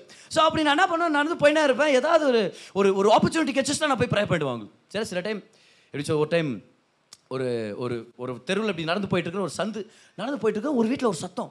என்னடா சத்தம் வருது? இப்போது வீடு திறந்துருக்குது. இப்படி இப்படி போகும்போது இப்படி நம்ம பார்க்கணும் பார்த்தா ஒருத்தர் கீழே உருண்டிங்கிறாங்க ஒரு லேடி ஒருத்தர் இப்படி உருண்டி பண்ணிங்கிறான். ஏற்கனவே அவங்களுக்கு நான் ஜம்ப் பண்ண ஞாபகம் எனக்கு இருக்குது. அவங்க வந்துக்கிறாங்க ப்ரேயருக்குன்ட்டு ஸோ இந்த வழியாக போகிறேன் நான் அப்படியே அந்த தெருவில் நின்ட்டேன் ஏன்? ஏதோ ஒரு பிரச்சனை பிசாஸ் பிரச்சனை. வெளியே வந்து யார் யார் தேடுவார் அப்போ நான் அவைலபிள் ஆகிறேன். நான் ஜம்ப் பண்ணால் அவங்க சுகமாக போகிறாங்க நிறைய ஸோ அதே மாதிரி அவர் வந்தார். புதர் புதர் வாங்க புதர் வந்து ப்ரேயர் பண்ணுங்க. ப்ரேயர் பண்ண பிசாஸ் போயிடுச்சு அவங்க விடுதலை ஆகிட்டாங்க இந்த மாதிரி நிறைய சம்பவங்கள் நடக்கும். அப்படி தான் ஒரு நாள் இப்படி நடந்து போகிறேன் ஒரு சின்ன பசங்களுடைய சத்தம் கேட்குது school anganwadi school anganwadi school அதில் போகிற ஒரு ஆயம்மா அவங்க தான் நத்தின்கிறாங்க. அவங்க தான் டீச்சர் அங்கன்வாடி ஸ்கூல்லலாம் ஆயம்மா தான் டீச்சர் டீச்சர் தான் ஆயம்மா. எல்லாருமே. அதை மாதிரி அப்படியே மாற்றி மாற்றி அப்படி நான் நின்று அப்போ போகிறேன் அவங்கள்ட்ட பேசுகிறேன் அம்மா இங்கே எவ்வளோ நல்ல ஒரு ஷெட் ஒன்று இருக்குது. நான் ஞாயிற்றுக்கிழமை ஞாயிற்றுக்கிழமை சின்ன பசங்களுக்கு ஒரு ப்ரேயர் நடத்துறேன். ஏற்கனவே ஒரு மூணு இடத்துல நத்தின்கிறோம் ஸோ அதையும் ஸ்டார்ட் பண்ணி நாலாவது இடமா ஒரு சண்டே ஸ்கூல் அங்கே ஸ்டார்ட் பண்ணிட்டோம். அந்த அந்த ஆயம்மாவை பற்றி தான் ஒரு டெஸ்ட் பண்ணிப்பார் அவங்க பேர் சகாய மேரி அப்படின்னு. சகாயமான்னு நாங்கள் கூடுவோம். அவங்க ரொம்பவே ரெகுலராக சர்ச்சுக்கு வர்றவங்க பெரிய சகாயம் பண்ணுறவங்க உண்மையாக அவங்க பேருக்கு ஏற்ற மாதிரியே. ஆனால் வயசானவங்க. ஒரு நாள் பல நாட்கள் உடம்பு சரியில்லாமல் படுக்கையில் நெந்திரிக்கிறது கூட ரொம்ப கஷ்டன்ற அளவுக்கு பலவீனப்பட்டு போயிட்டாங்க. அதுக்கப்புறம் நம்மளும் போய் ஜெபம் பண்ணோம். சில தடவை போய் அவங்களுக்கு ஜெபம் பண்ண முடிஞ்சது விசிட் பண்ண முடிஞ்சது அதெல்லாம் ஒரு பக்கம். ஆனால் கம்ப்ளீட்டாக சுகமாக சர்ச்சுக்கு வந்தாங்க ஒரு நாள். அப்போ அவங்க சொல்கிறாங்க என்ன ஆச்சுன்னு சொல்கிறேன் பாரு உனக்கு அப்படின்ட்டு. அவங்க தூங்கிட்டு இருக்கும்போது அவங்க கனவில் அவங்க செத்து போன அத்தை வந்தாங்களாம். இப்போ எத்தனை பேர் தெரியும்? செத்து போன ஆவிகள் பிசாஸ் ஆவிகள். செத்து போன ஆவி ஆத்மா தேவனுடைய சமூகத்துக்கு போது இயேசுவை ஏற்றுக்கிட்டவங்க பரலோகத்துக்கு போகிறாங்க இயேசுவை ஏற்றுக்காதவங்க கர்த்தர் அனுப்புறதுல அவங்களே போயிடுறாங்க நரகத்துக்கு. கர்த்தர் அனுப்ப தேவையில்ல. ஏன்? ஏன்னா அவங்க தான் ஒதுக்குனாங்க தேவனை. தேவன் அவங்கள ஒதுக்கல. So they go to hell புரியுதா? ஸோ செத்து போன ஆவிங்களே இதில் அப்போ அப்போ கரெக்டாக அந்த டீட்டெயிலில் சொல்கிறாங்களே பதர் அது எந்த ஆவி தெரியுமா? செத்து போனவங்க மேலே இருந்த ஆவி. அவங்களுக்கு ஃபுல் டீட்டெயில் தெரியுமே. எல்லா டீட்டெயில் அவங்களுக்கு தெரியும். ஸோ இவங்க அத்தை கனவுல வந்து கனவுல வந்து இவங்க பத்து படிக்கையாக இருக்கிறாங்களே அவங்கள பார்த்து அவங்க சொன்னதை நான் எழுதி வச்சேன் அன்றைக்கே அதை அப்படியே டைப் பண்ணி எத்தனை வந்தேன் இன்றைக்கி சொல்லான்ட்டு அம்மாடி வந்துருமா உனக்கு ஏமா அவ்வளோ பிரச்சனை? நீ வந்துரு அம்மாடி. நாங்களா இவங்க சொல்கிறாங்க என்கிட்ட உட்காந்து அப்படி சொல்லிப்பா வந்துரு அம்மாடின்னு. நீங்கள் என்னம்மா பண்ணேன்னு அதுக்கு அவங்க சொல்கிறாங்க நான் எந்திரிச்சு உட்காந்துட்டேன் எந்திரிச்சு உட்காந்து அடி செருப்பால சாத்தானே யாரை கூப்பிடுற? இவங்க சொல்ல அவங்க சொல்ல அடி செருப்பால சாத்தானே யாரை கூப்பிடுற? எனக்கு ரெண்டு மகன் இருக்கிறாங்க ரெண்டு பேருக்கும் கல்யாணம் பண்ணி பார்க்கல நான். அதுக்குள்ளே என்னை கூப்பிடுற அப்படின்னு சொல்லிட்டேன்ப்பா நான். அப்புறம் ஏஞ்சி வந்துட்டு எனக்கு உடம்பு சரியாச்சுன்றாங்க அந்த அம்மா. அப்புறம் ரொம்ப நாள் வாழ்ந்தாங்க ரெண்டு பிள்ளைங்களும் கல்யாணம் பண்ணி வச்சாங்க. யோசிச்சு பாரு அடி செருப்பால பாஸ்டருங்க அப்படியே கேட்டார் அவர். நல்ல அடி செருப்பால பிரதர் கால் பண்ண அப்படியே சொன்னார். அடி செருப்பால் அது ஃபோனை எடு. இல்லை இல்லை ஒரு சில பேர் தும்புறதுக்கெல்லாம் அது சொல்லுவாங்க. இருக்கிறீங்களா அந்த மாதிரி ஜனங்களை பார்த்து? ஆச்சு அடி செருப்பால சாத்தானே. சாத்தான்னு சொல்லுவான். நானும் வந்து மூக்க வண்டி விட்டேன். எங்கேயோ போயின்னுக்கிறேன் நான். வீட்டுக்குள்ளே வரக்கூடாதுன்ட்டு. ஆனால் இந்த அம்மாவுடைய விசுவாசத்தை பார்த்தீங்களா? வார்த்தைகள் எல்லாம் சொல்லுங்க வார்த்தைகள். இப்போ அப்பாலே இப்போ சாத்தானேன்றது பைபிளில் இருக்குது. ஆனால் அடி செருப்பால் சாத்தானே அப்படின்ற அவங்களுக்கு ஏதோ ஒன்று வந்துச்சு பாரு நேரத்தில். விசுவாசம் அம்மாடி வந்துடுற மாதிரி நீ அம்மா அவ்வளோ பிரச்சனை அத்தை வராத்த அப்படின்னு சொல்லாமல் இவங்களை அந்த வெளிப்பாடு இருந்துச்சு பாரு இது பிசாசு சாவுறது கூப்பிடுங்கிறான் அப்படின்ட்டு. எந்திரிச்சு உட்காந்து அடி செருப்பால சாத்தான யோசிச்சு பாருங்களேன். வார்த்தையின் வல்லமையை தெரிஞ்சுக்கிட்டோன்னா அது பேய் பிசாசு பூதமாக இருந்தாலே பிரச்சனை இல்லை ஜெயிச்சிடலாம். ஜெயிச்சு வெளியே வரலாம். ஏன்னா வார்த்தையில் ஆண்டு வல்லமை வச்சிருக்கார் எஸ்பெஷலா கர்த்தருடைய வார்த்தை அறிந்தவர்களுக்கு வல்லமையே வல்லமை அது வேற. ஏன்னா வார்த்தையில் வல்லமை இருக்குது. பக்கத்தில் இருக்கவங்களை பார்த்து சொல்லுங்க. அடி இல்லை அப்படி சொல்லுங்க அப்படி சொல்லுங்க பக்கத்தில் பார்த்து சொல்லுங்க. வார்த்தையின் வல்லமையை பயன்படுத்துங்க. சும்மா பிசாஸ் கிட்ட அடி வாங்கினு எங்கள் செத்து போன அத்தை வந்து அடி அடிச்சு போனாங்க. எங்கள் தூத்து சொந்தக்கார பெரியம்மா ஒரு காரி துப்பிட்டு போனாங்க கனவுல. அப்படிலாம் பேசுனதுக்காது பிசாசுக்கு எகேன்ஸ்டா நம்ம நிற்கணும் வியாதிக்கு எகேன்ஸ்டா நம்ம நிற்கணும் இல்லை பிரதர் வந்தாருன்னா அவர் வாதிக்கு எகேன்ஸ்டா நிற்குவார் அவர் நிற்பார் அவர் வரலன்னா என்ன பண்ண முடியும்? அவருக்கு ஒரு குடும்பம் இல்லையா அவருக்கு பசங்க இருக்கிறாங்க பாவம். அவரே கண்ணை மூட முடியாமல் இருக்கிறாரு. பன்னெண்டரை மணி பன்னெண்டே முக்கால் நைட்டில் பசங்க தூங்கலையா அப்படின்னு. அவர் வந்தா நல்லது வரலன்னா என்ன பண்ணுறது? வார்த்தை இருக்குது. வார்த்தை எடுத்து வாயில வைக்கிறோம் நம்ம பேசுறோம். ஏசு நாமத்தில் வியாதியே வெளியேறு உனக்கு இடம் இல்லை. பலவீனமே உனக்கு ஒரு அதிகாரமும் இல்லை. ஏன் என் வாழ்க்கையை விட்டு நீ வெளியே போ. நம்ம இதுதான் செய்யணுமா இருக்குது? கமான் நம்ம வாயின் வார்த்தைகளால் நம்ம எதிர்காலத்தை நம்ம வடிவமைக்க முடியும். எத்தனை பேர் ஒரு பிரகாசமான எதிர்காலம் வேணும்னு உண்மையாக விருப்பப்படுறீங்க? நல்ல விஷயம் வாயின் வார்த்தைகள் மூலமாக அந்த எதிர்காலத்தை டிசைன் பண்ண ஸ்டார்ட் பண்ணுங்கள் நல்ல வாழ்க்கைன்றது சடார் நடுகிறது இல்லை அப்படியே ஓவர் நைட் சக்ஸஸ் அப்படின்ற மாதிரியெல்லாம் எதுவுமே இல்லை. நல்லா கவனிங்க ஓவர் நைட் டக்குன்னு அப்படியே ஒரே நடுராத்திரில் அப்படியே அத்தை ராத்திரியில் அப்படியே அவன் அரசன் ஆயிட்டான். அந்த அந்த அந்த அந்த மாதிரி விஷயத்த பாரு அந்த விஷயத்த கர்த்தரிடத்தில் ஒப்பு கொடுக்குறோம். டிவைன் ஆக்சலரேஷன் பொறுத்த வரைக்கும் வி லிவ் டு காட் ஆனா வார்த்தை எடுத்து பேசி வேதத்தின் பிரமாணங்களை வேதத்துடைய பிரின்சிபல்ஸை ஞானத்தின் கோட்பாடுகளை ஒபே பண்ணி ஃபாலோ பண்ணுறது நம்மளுடைய பங்கு. அங்கங்கே சர்ப்ரைஸ் பண்ணுறது கர்த்தருடைய வேலை. ஆனால் கர்த்தர் நம்மளுக்கு செய்ய சொன்னதை விசுவாசத்தின் மூலமாக அவர் சிலுவையில் செஞ்சு முடித்ததின் அந்த தைரியத்தின் மூலமாக செய்ய வேண்டியது நம்மளுடைய பங்கு. ஆமே அதான் நம்ம செய்யணுமா இருக்குது. ஸோ நல்ல வாழ்க்கை வேணுமா? இப்போத்துலேருந்தே நீங்கள் டிசைன் பண்ண ஸ்டார்ட் பண்ணுங்க. இன்றைக்கி யார் யார் நல்ல வாழ்க்கை வாழ்ந்துட்டுருக்கிறீங்க you can go back five years ago ஏதோ ஒரு நாள் ஒரு நல்ல செய்தி கிடைச்சிச்சு. அந்த நல்ல செய்தி நீங்கள் அறிக்கை செய்ய ஆரம்பிச்சிங்க. அந்த நல்ல செய்தியை பேச ஆரம்பிச்சிங்க. யார்கிட்ட பேசும்போது அதை நீங்கள் பேச ஆரம்பிச்சிங்க? இன்னையிலேருந்து அஞ்சு வருஷத்தில் உங்கள் வாழ்க்கை இதோட மேன்மையாக இருக்கணுமா? இன்னையிலேருந்தே பேச ஸ்டார்ட் பண்ணுங்கள் நல்லா இருக்கிற மாதிரி பேசுங்க. ஆசீர்வதிக்கப்பட்ட மாதிரி பேசுங்க. What is the image that you have of yourself உங்களை பற்றி என்ன கனவு உங்களுக்கு? கர்த்தர் உங்களுக்கு என்ன கொடுத்துருக்கிறார்? உங்கள் வாழ்க்கை இன்னும் அஞ்சு வருஷத்தில் எப்படி இருக்கணுன்ற ஒரு விருப்பத்தை கர்த்தர் கொடுக்குறார். முக்கியமாக ஜெபம் முடிச்சிட்ட பிறகு பிக்சர் பார்த்துட்ட பிறகு இல்லை. பிக்சர் பார்த்த பிறகு அது பிக்சரில் என்ன ஆகுது அப்படியே நம்ம வாழ்க்கையில் வர மாதிரி இருக்கும். புரியுதா? நான் கூட ஆட்டோ ஓடுறேன். அப்படின்னு நிறைய பேர் இருந்தாங்க ஒரு காலத்தில். ஏன்? ஏன்னா எங்கள் தலைவர் ஆட்டோ ஓடுறேன் நானும் ஓடுறேன். அப்படின்னா இப்போ அதை பிக்சர் பார்த்துன்னு வர இதை சொல்ல. ப்ரேயர் நேரத்தில் அந்நிய பாஷையில் பேசுகிறீங்க தனிப்பட்ட ஜெப நேரம் உங்களுடைய ரகசிய இடம் உங்களுடைய மறைவான இடம் உங்கள் சீக்ரெட் பிளேஸில் கர்த்தரோட ஜெபம் பண்ணுறீங்க தெரியுமா? ஜெபம் பண்ணிட்ட பிறகு உங்களுக்கு வர்ற விருப்பங்கள் குடும்பத்தை பற்றின விருப்பங்கள் பிள்ளைகளை பற்றின விருப்பங்கள் அதை எழுதுங்க. அதை அறிக்கை செய்யுங்க. அது நிமித்தம் உங்கள் எதிர்காலத்தை நீங்கள் வடிவமைக்க முடியும். ஹாலை லூயா கைவர்த்தி சொல்லுங்கள் பார்க்கலாம். என் வார்த்தைகளால் என் எதிர்காலத்தையே நான் வடிவமைக்க முடியும். இன்னொரு தடவை சொல்லுங்க பார்க்கலாம். ஏன் விசுவாச அறிக்கையினால நான் வெற்றிகள் அனுபவிக்க போறேன்? நான் ஆசீர்வாதங்களை அனுபவிக்க போறேன்? நான் நன்மைகளை அனுபவிக்க போறேன். இதை தான் வேதத்தில் அநேகர் கற்றுக்கிட்டாங்க வெற்றியை பார்க்கறதுக்கு முன்னாடி வெற்றியை பேச கற்றுக்கிட்டாங்க அதில் ஒருத்தர் தான் நம்மளுடைய தாவீது. இப்போ தாவீதுன்ன உடனே நம்மளுக்கு ஒருத்தர் தெளிவாக ஞாபகம் இன்னொருத்தர் யார் அது? கோலியாத்து. இப்போ கோலியாத்தை தாவீது சந்திக்கிறாரு ஜெயிச்சுட்டா வந்துடுறாரு தலையை வெட்டிட்டு வந்துடுறாரு அப்படியே வரும்போது தலையோட தான் வராரு. அந்த அளவுக்கு வெற்றி கர்த்தர் கொடுக்குறாரு. ஆனால் அதுக்கு முன்னாடி தாவீது பேசுகிறாரு ஏன்?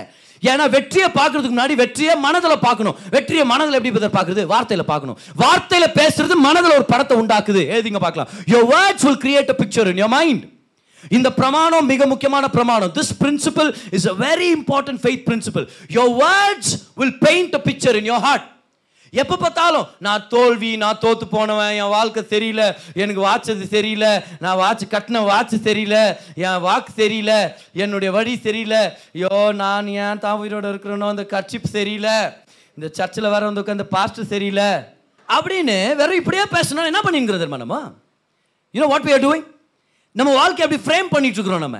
அப்படியே டிசைன் பண்ணிட்டு வந்துட்டு இருக்கிறோம்.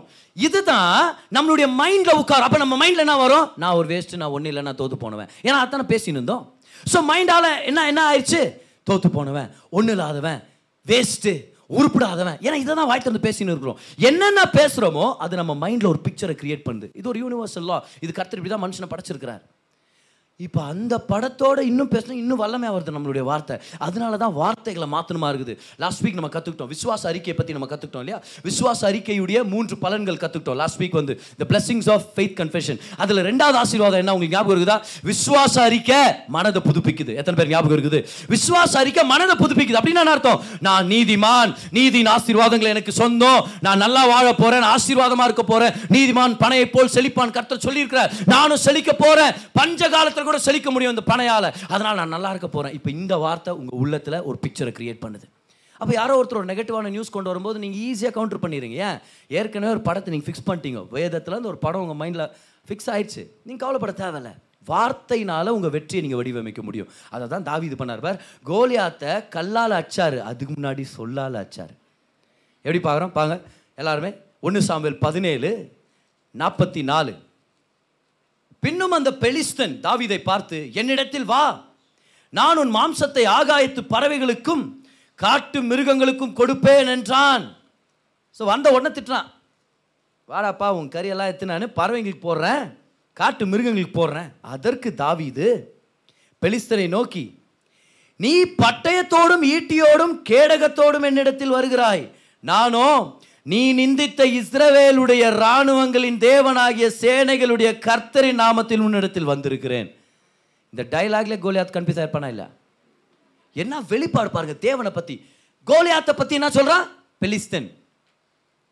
இ only மென்ஷன்ஸ் பிலிஸ்டீன் பிலிஸ்டீன் ஒரு தடவை கூட மகா சரீரம் ராட்சசன் பெரியவன் ஒசரமானவன் அந்த வார்த்தை பயன்படுத்துறதே இல்லை. ஒரு தடவை கூட.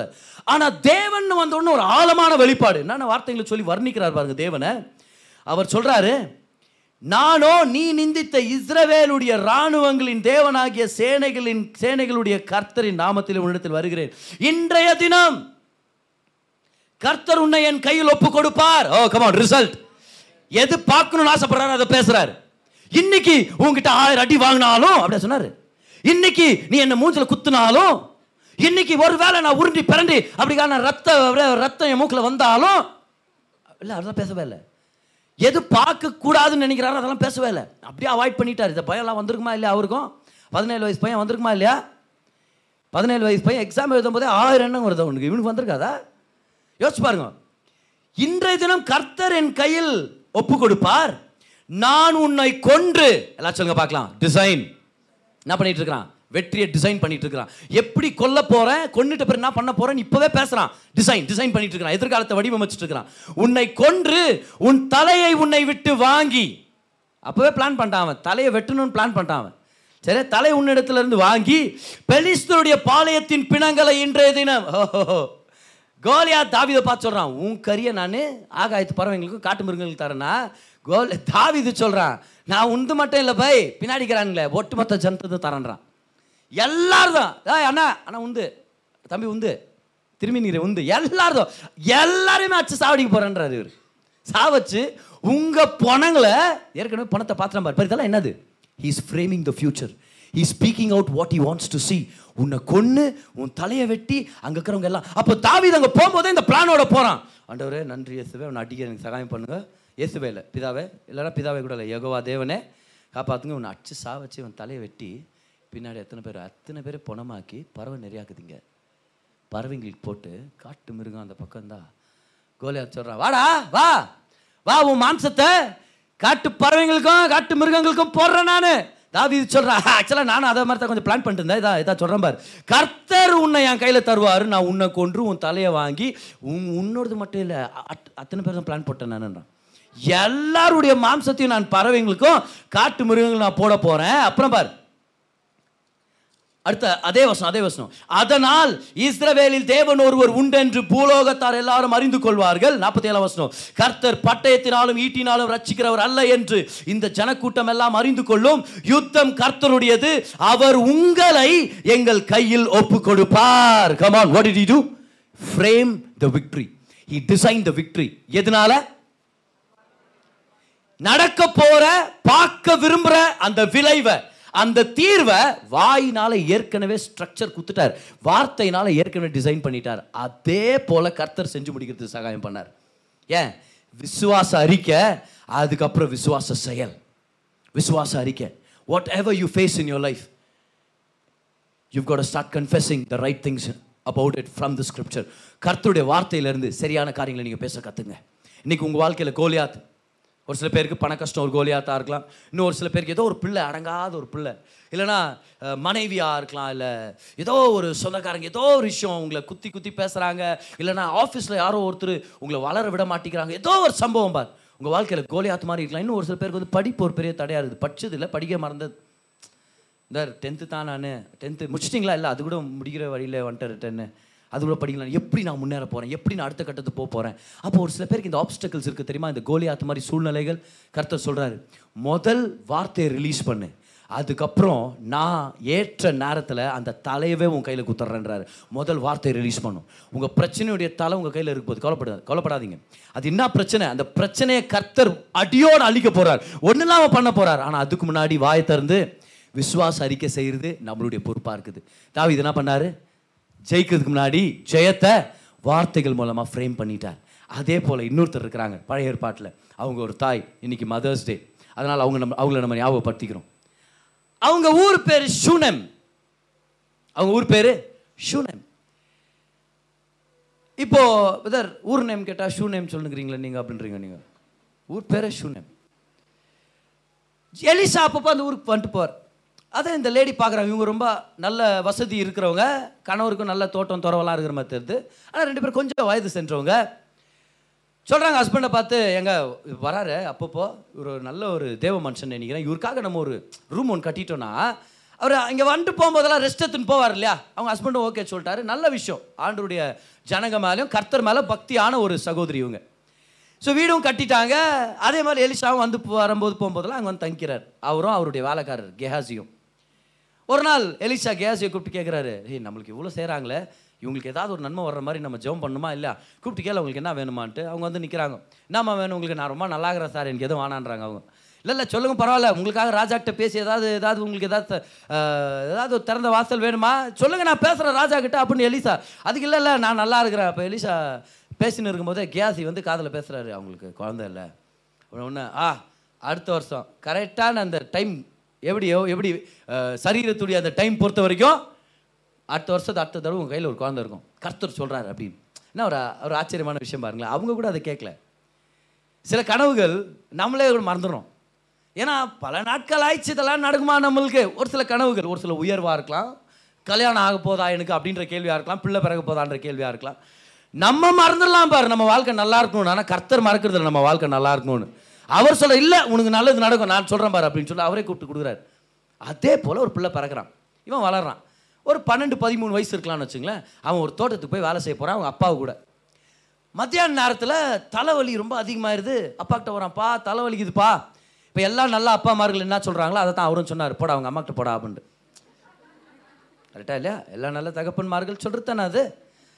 அப்பா சாக்ஸு காணாம்ப்பா. அம்மாவை கேள்றா மத்தண்டா எடுத்து வச்சுருப்பாங்க. அப்பா பெல்ட்டை காணும்ப்பா. அப்பா அம்மாவை கேளுப்பா. அம்மா தான்ப்பா எல்லாத்தையும் எடுத்து வைப்பாங்க. அன்னைக்கு ஒரு நாள் பச்சனுக்கு மதிக்கிறான் அப்பா அண்டார்டிகா எங்கப்பா? அம்மாவை கேளுறா அவன் தான் அம்மா தான் எங்கேயாவது எடுத்து ஒழிச்சு வச்சிருப்பாங்கடா. பத்திரமா நீ எங்கேயாவது தூக்கி போட்டிருப்பா அண்டார்டிகாவை. என்னடா அது அப்படின்றாரு இவர். சரி இவர் ஒரு நல்ல அப்பா. இவர் என்ன பண்ணுறாரு அம்மா கிட்ட கூட்டின்னு போங்கடா அப்படின்ட்டு யாரோ ஒருத்தர் வேலைக்காரன் அனுப்பி விடுறாரு. யார்? வீட்டுக்கு வரான் அம்மா மடியிலேயே படுத்து அப்படியே தூ அப்படியே தூங்கி மறிச்சு போயிடுறான் பிள்ளை. எப்படி இருக்கும்? யோசிச்சு பாருங்க பார்க்கலாம். பிள்ளை இல்லாம பல வருஷம் காத்திருந்து அப்புறம் பிள்ளை பெற்று அந்த பிள்ளை மறிச்சு போறானா? எப்படி இருக்கும்? இப்போ அந்த தாய் எப்படி ரியாக்ட் பண்றாங்கன்னு பாருங்க. எப்படி ரெஸ்பாண்ட் பண்ண? ஏன்னா வார்த்தையில வல்லமை இருக்குது. இப்போ என்ன சொன்னாலும் அது எதிர்காலத்தை நிறைவேறதுக்கான வல்லமை இருக்குது. உண்மையா இல்லையா? ஸோ கேர்ஃபுல்லாக வார்த்தைகளை சூஸ் பண்ணும். ஸோ இந்த அம்மா என்ன பண்ணுறாங்க ரெண்டு ராஜாக்கள் நாலு இருபத்தி மூணு படிக்க போகிறேன் இந்த அம்மா இருந்து ஒரு ஆள் அனுப்பி தன்னுடைய கணவர்கிட்ட சொல்கிறாங்க ஏங்க வேகமாக ஒரு கழுதை அனுப்பிவிடுங்க. ஒரு கழுதையும் ஒரு ஆளை அனுப்பிவிடுங்க. நான் போய் தேவ மனுஷனை பார்க்கணும் நான். நான் போய் தேவ தீர்க்கதர்சி நான் போய் பார்க்கணும் அப்படின்னு உடனே அவர் கேட்டு அனுப்புறாரு. ஏமா இன்னைக்கு என்ன விசேஷத்த நாளா? இன்னைக்கு பண்டிகை நாளா? இன்னைக்கு போய் நீ பாஸ்டரை பார்க்கணும்னு சொல்றியே. என்ன காரணம்? அதுக்கு அந்த அம்மா என்ன சொல்லியிருந்துருக்கலாம்? நாலாம் அதிகாரம் இருபத்தி மூணாம் வருஷம் பாருங்க. என்னம்மா ஆச்சு? இன்னைக்கு ஏன் நீ பாஸ்டரை பார்க்க போற? அப்பொழுது அவன் அமாவாசையும் அல்ல ஓய்வு நாளும் அல்ல நீ இன்றைக்கு அவரிடத்திற்கு போக வேண்டியது என்ன என்று கேட்க சொன்னான். அதற்கு அவள் என்ன சொன்னாரா அதற்கு அவள் நான் என்னன்னு சொல்லுவேன்.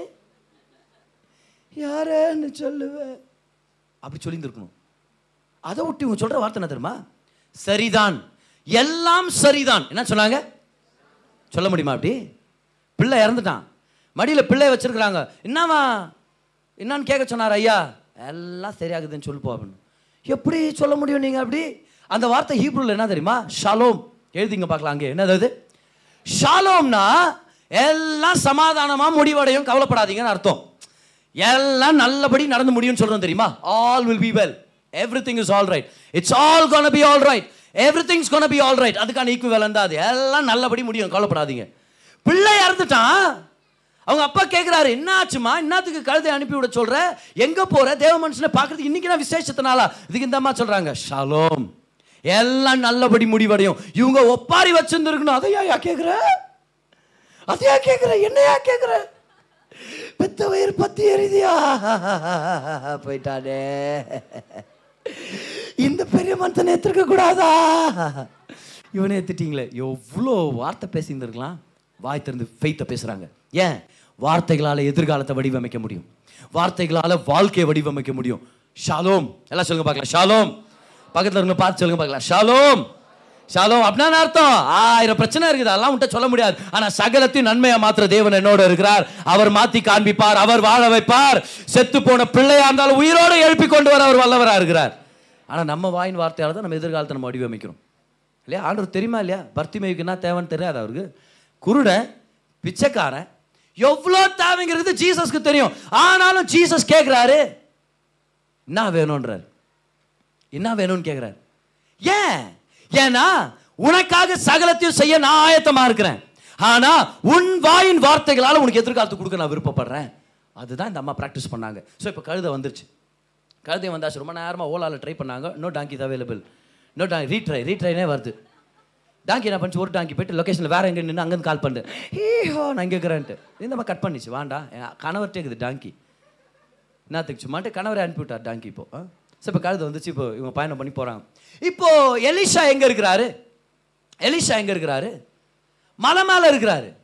எந்த மலை மேலே இருக்கிறாரு தெரியுமா? கார்மேல் மலை மேலே. சரி அப்போ கார் மேலே இருக்கிறாருன்றீங்க மலை மேலே இருக்கிறாருன்றீங்க. மலை பேர் கார்மேல். கார்மேல். அங்கே தான் எலியா அக்கினியை கொண்டு வந்தார்ல ஜெபம் பண்ணி அந்த இடம். இவர் வீட்டில் வந்து உட்காந்து பார்த்துனுங்கிறாரு இந்த அம்மா நடந்து வர தெரியுது. மலை கீழே தெரியுது. இவர் கேஸ் அனுப்புறாரு போப்பா போய் பாரு. இருபத்தி ஆறாம் வருஷம் பாருங்கள் நீ அவளுக்கு எதிர்கொண்டு ஓடி நீ சுகமாக இருக்கிறாயா? உன் புருஷன் சுகமாக இருக்கிறானா? அந்த பிள்ளை சுகமாக இருக்கிறதா? என்று அவளிடத்தில் கேள் என்றான். எவ்வளோ தெளிவாக கேட்க சொல்றான். நீ நல்லாகிறான்னு கேள் ஃபஸ்ட்டு அப்புறம் ஹஸ்பண்ட் நல்லாகிறாரான்னு கேளு. அப்புறம் பிள்ளை நல்லாகுதான்னு கேட்டு வா. யோசிச்சு பாருங்க இந்த அம்மாவுக்கு எப்படி இருக்கும்? ஒருவேளை நம்மள இருக்கிற ஒருத்தர் அந்த ஜனமாக இருந்தால் எப்படி இருக்கும் அம்மா எப்படி இருக்கிறீங்க? சோதரம்மா சோதரம்ப்பா நல்லா இருக்கிறீங்களா?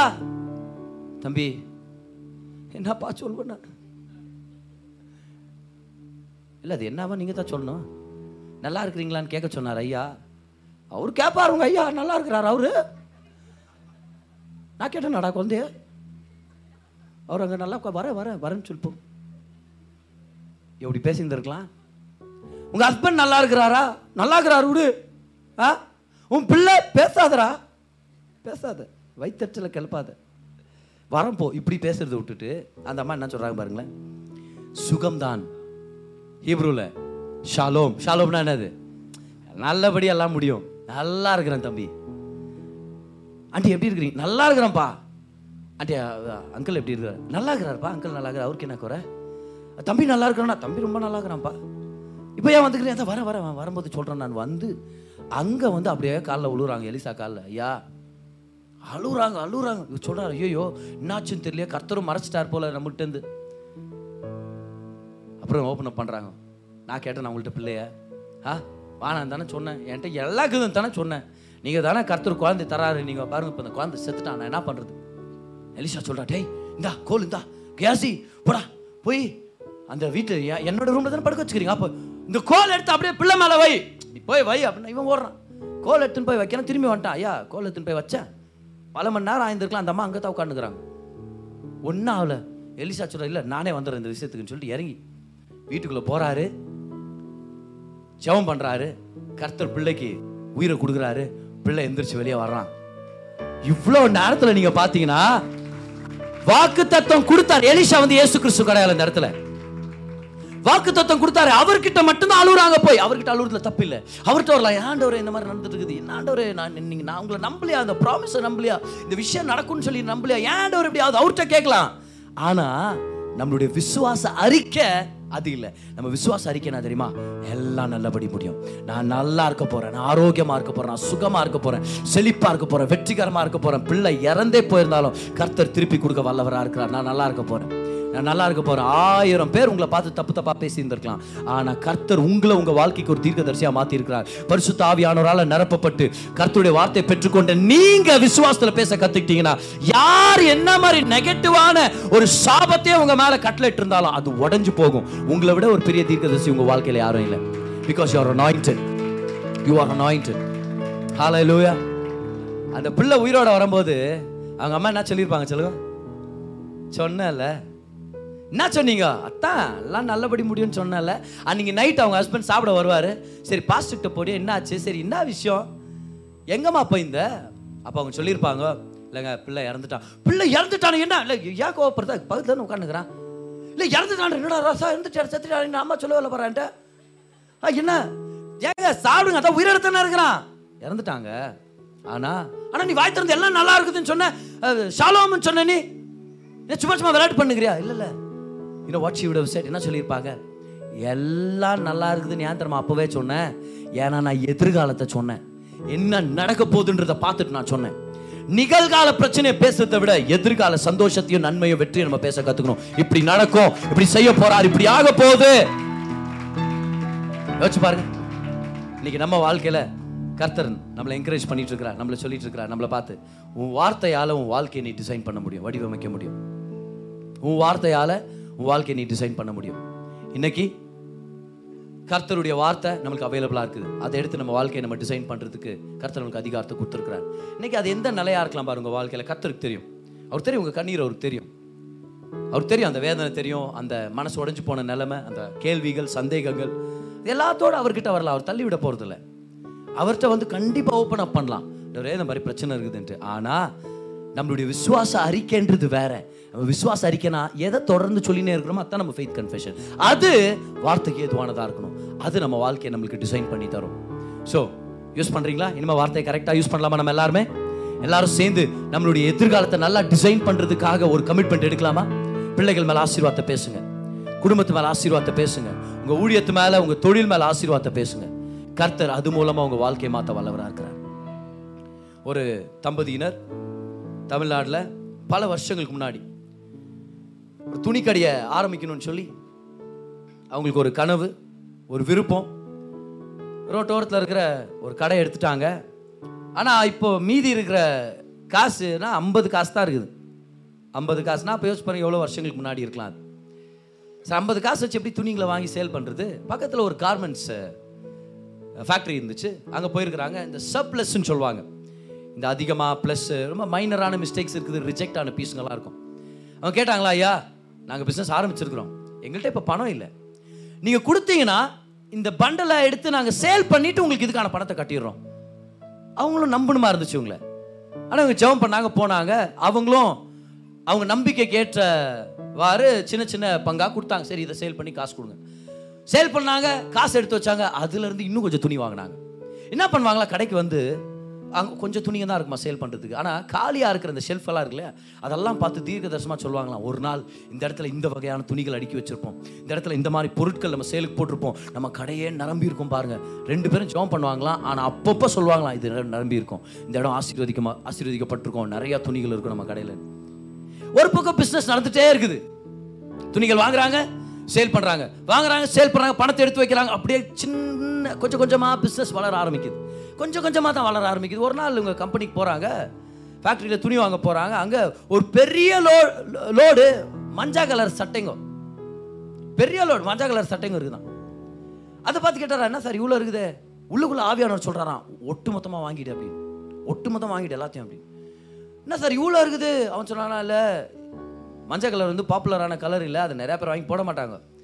அது நிறையா வந்துச்சு நம்மளுக்கு இப்போ என்ன பண்ணுறதுன்னு தெரில உங்களுக்கு வேணுமா? அதை அவங்க சொல்லு ஆமாம் சார் நான் வாங்கிக்கிறேன். இப்போ அவர் யோசிக்கணும் இல்லையா? யோசிக்கல அவர் கூட. மஞ்சள் கலர் வந்து இப்போ இன்னைக்கு ஒரு சில பேர் மஞ்சளில் வந்துருக்கிறீங்க கருத்தவங்களை ஆசீர்வதிப்பாராக. அதில் எந்த வித பிரச்சனையும் ஆனால் மேபி அது வேறு மஞ்சள்னு நினைக்கிறேன். என்ன சிஸ்டர் வேறு விதமான மஞ்சள் அது. ஓகே இப்போ நமக்கு தெரியல இந்த வசனம். எல்லோ எல்லோ டேட்டி ஃபெல்லோ அதெல்லாம் கேட்டுப்பட்டுருவோம் நம்ம. ஓகே இப்போ இந்த மஞ்சள் சட்டை யாரும் வாங்க மாட்டாங்க. ஆனால் ஆவியான சொல்ல ஒட்டுமொத்தமாக வாங்கிட்டு போ அப்படின்னு. எல்லாம் ஒரு லோடாக வாங்கிட்டு போயாச்சு. அன்னைக்கு ஒரு படம் ரிலீஸ் ஆகிக்குது அவங்க ஊரில். அந்த படத்தில் வர ஹீரோ மஞ்சள் சட்டை போட்டு டான்ஸ் ஆடிக்கிறார் மஞ்சள் சட்டை போட்டு நச்சுக்கிறார். அங்க வெறித்தனமான ரசிகர்கள் வந்து நம்மளும் ஒரு மஞ்சள் சட்டை வாங்கணும்டா எந்த கடையிலடா மஞ்சள் சட்டை? ஒட்டு மொத்தமா எல்லாரும் வந்து இவங்க கடையில நிக்க. இவங்க மஞ்சள் சட்டைங்களாம் ஒரே நாள்ல காலியாக ஒரே நாள்ல கர்த்தர் இவங்களுக்கு மாபெரும் லாபத்தை கொண்டு வந்து லட்சாதிபதிகளா மாத்திட்டாரு. இப்போ லட்சங்கள் வியாபாரம் பண்ற மாதிரி கர்த்தர் அவங்கள உயர்த்தி வச்சிருக்கிறார். நம்ம பண்ண வேண்டியது காலி ஷெல்ஃபுங்க நீங்கள் உங்கள் வீட்டில் காலி ஷெல்ஃபுங்க இருக்குதா? நான் ஒரு அடையாளமாக பேசிகிட்டு இருக்கிறேன். உங்கள் வாழ்க்கையில் இருக்கிற காலியான ஷெல்ஃபுங்க பார்த்து பேசுங்க. ஒரு நாள் துணிங்க நிரம்பி இருக்கும். ஒரு நாள் காமெண்ட்ஸ் நிரம்பி இருக்கும். கர்த்தர் அதுக்கான வாசல்களை உங்களுக்காக ஏற்படுத்துவார். கர்த்தர் உங்களுக்காக நன்மைகளை ஏற்படுத்துவார். எவ்வளோ பேர் கற்றுக்கிட்டீங்க இன்னைக்கு சர்ச்சுக்கு வந்ததுக்காக? Come விசுவாச வாழ்க்கைனா என்ன அர்த்தம்? வாயின் வார்த்தையால் வாழ்றது. இன்னைக்கு நம்ம கற்றுக்கிட்ட பிரின்சிபல் என்னது? நம்ம வாயின் வார்த்தைகளால் நம்ம எதிர்காலத்தை நம்ம வடிவமைக்க முடியும். நம்ம நாக்கு ஒரு பேனாவை போல. நம்ம நல்லா வரைஞ்சோம்னா செக்ல இருக்கிற அருமையான அமௌண்ட்டை நம்ம வித்ட்ரா பண்ணிக்கலாம். கர்த்தருடைய ஆசீர்வாதங்களை நம்ம பெற்றுக்கொள்ள முடியும். எவ்வளோ பேர் இன்னைக்கு ஆண்டோட ஆசீர்வாதங்களை பெற்றுக்கொண்டீங்க. எவ்வளோ பேர் வார்த்தை பெற்றுக்கொண்டீங்க இன்னைக்கு. கமான் கரங்களை தட்டி ஜீசஸ் நன்றி சொல்லுங்க பார்க்கலாம் எல்லாருமே. ஹalleluya thank you நீங்க கேட்ட இந்த பாட்காஸ்ட் உங்களுக்கு ஆசீர்வாதமா இருந்திருக்கும். அநேகருக்கு இதை ஷேர் பண்ணுங்க. மீண்டும் அடுத்த பாட்காஸ்ட் உங்களை சந்திக்கிற வரைக்கும் ஞாபகம் வச்சுக்கோங்க. தேவன் உங்களை அதிகமாக நேசிக்கிறார்.